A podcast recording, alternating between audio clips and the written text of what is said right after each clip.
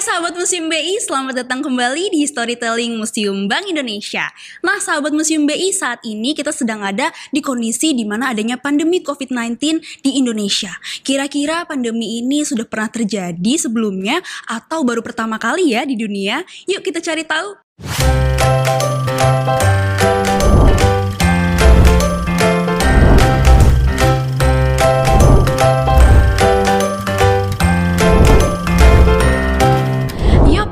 Sekali. Jadi pandemi COVID-19 itu bukan pertama kalinya terjadi di dunia. Jadi, 100 tahun yang lalu pada tahun 1918 ada loh pandemi yang sempat mewabah dunia salah satunya Indonesia, yaitu pandemi influenza atau flu Spanyol. Nah, kira-kira apa saja ya persamaan dan perbedaan dari kedua pandemi ini? Yuk kita cari tahu. Nah, salah satu persamaannya adalah adanya hoax yang beredar di masyarakat nih sahabat Museum BI. Kira-kira apa sih hoax yang beredar di masyarakat pada saat adanya pandemi COVID-19?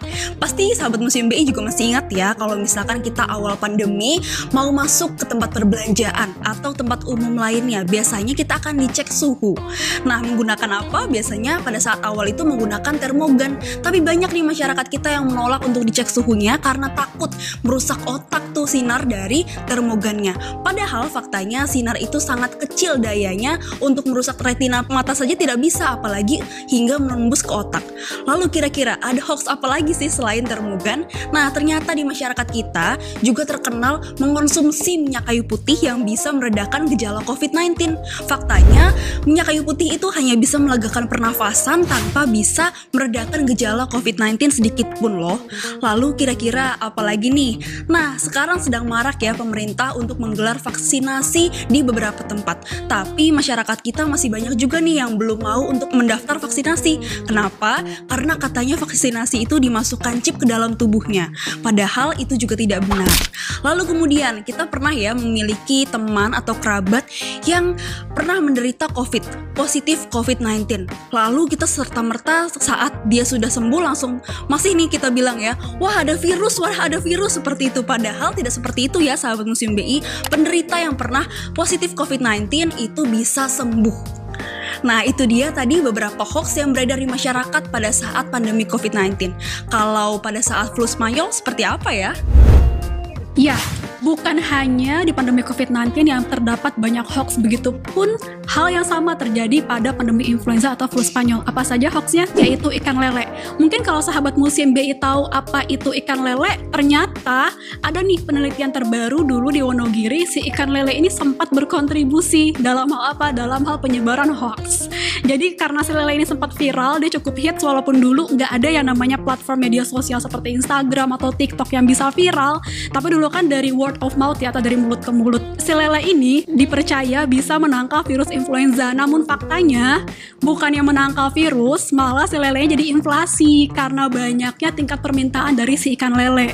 Bayangkan sahabat musim BI, dulu itu si lele harganya sekitar 5 sen per ekor, lalu naik 6 sampai 8 kali lipat menjadi 30 sampai dengan 40 sen per ekor yang harusnya bisa dapat 6 sampai 8 tapi cuma satu ekor.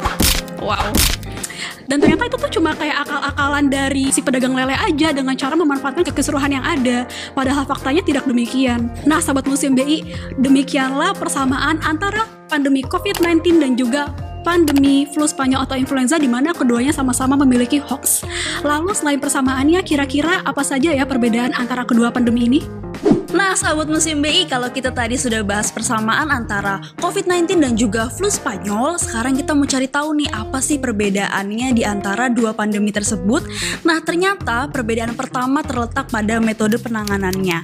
Nah, saat ini kita juga sedang ada di kondisi PPKM atau pemberlakuan pembatasan kegiatan masyarakat di tahun 2021 nih. Kalau di tahun 2020 pada saat itu juga ada yang namanya PSBB ya, masih ingat pembatasan sosial berskala besar. Nah, ternyata PSBB dan juga PPKM ini mampu menekan angka COVID yang sedang tinggi-tingginya loh. Baik kalau begitu, pada saat flu Spanyol kira-kira metode penanganannya seperti apa ya? Yuk kita cari tahu. Nah, jika pada pandemi COVID-19 itu sempat ada beberapa pembatasan untuk meminimalisir penyebaran virus. Jadi pada pandemi flu Spanyol atau influenza saat itu tidak ada yang namanya pembatasan sama sekali.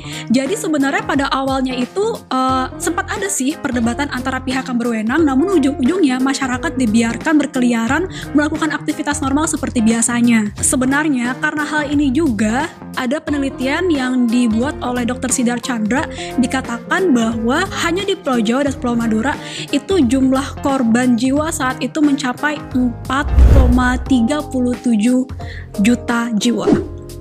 Mengapa demikian? Karena tadi tidak ada yang namanya karantina dan juga pembatasan. Nah, kira-kira bagaimana ya dengan kasus pandemi COVID-19 saat ini?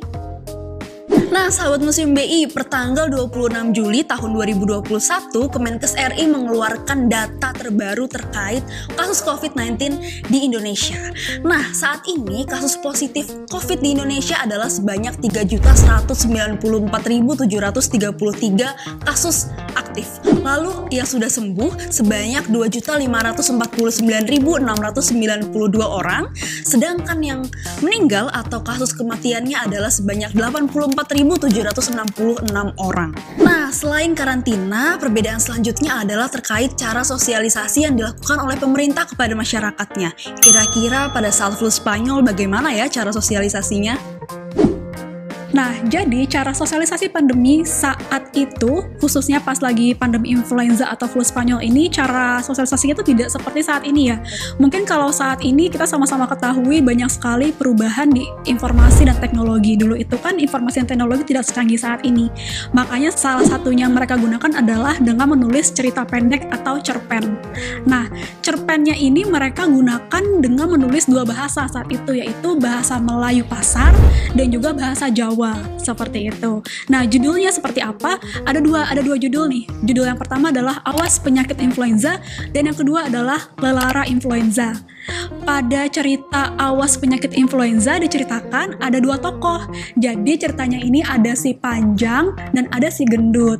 Ceritanya di rumah si Gendut ini di kampung halamannya ada pandemi influenza sedang merajalela.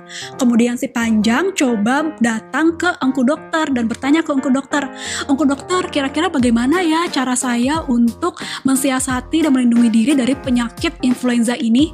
Kemudian si engku dokter comes up with solution atau memberikan solusi berupa tangkal wasiat. Apa itu tangkal wasiat? Nah, tangkal wasiat merupakan sepucuk surat yang isinya beberapa informasi bagaimana cara membentengi diri dari virus influenza itu sendiri. Ada empat poin. Yang pertama adalah apa itu virus influenza dan bahayanya. Yang kedua adalah bagaimana cara membersihkan rumah agar tidak batuk-batuk. Yang ketiga adalah bagaimana jika kita terinfeksi influenza, apa yang harus dilakukan? Dan yang keempat, jika terinfeksi, maka obat apa saja nih harus dikonsumsi? Ternyata, hal kecil seperti itu berupa dengan menuliskan cerita pendek dari awas penyakit influenza cukup mampu mengedukasi masyarakat kala itu. Dan, sahabat musim BI perlu tahu juga nih, informasi seperti ini merupakan salah satu hal yang langka dikarenakan sulitnya akses informasi. Nah, beda dulu, beda kini. Jika dulu menggunakan cerpen, kira-kira saat pandemi COVID-19 saat ini seperti apa ya sosialisasinya? Lalu sahabat Museum BI, kalau tadi kita sudah membahas nih proses sosialisasi pada saat flu Spanyol, nah kalau di saat pandemi COVID-19 kita sudah punya yang namanya internet. Tapi tidak serta-merta semua proses sosialisasinya mudah loh, karena yang tadi sudah kita bahas ya, terdapat hoax yang bertebaran di masyarakat. Nah, untuk itu pemerintah juga kreatif nih memberikan yang tadi kalau misalkan flu Spanyol itu adalah cerpen, nah saat ini ada yang namanya komik yang bisa diakses di bawah ini di sehatnegeriku.kemkes.go.id.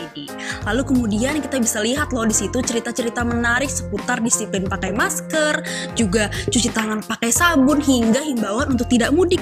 Wah, menarik banget ya untuk disimak. Setiap masa atau zaman memiliki caranya masing-masing untuk menghadapi pandemi. Nah, saat ini kita sudah memiliki akses sehingga kita lebih mudah untuk mengetahui apa yang sedang terjadi dan juga bagaimana cara menghindari penyakit tersebut. Kalaupun terinfeksi, beragam cara untuk pulih kembali tentunya banyak sekali. Salah satunya adalah beragam sosialisasi yang sudah dilakukan oleh pemerintah. Untuk itu, kita sebagai warga negara, yuk lindungi diri dari informasi yang belum pasti. Semoga, Semoga bumi dan negeri ini segera pulih dari pandemi COVID-19. COVID-19. Bye-bye.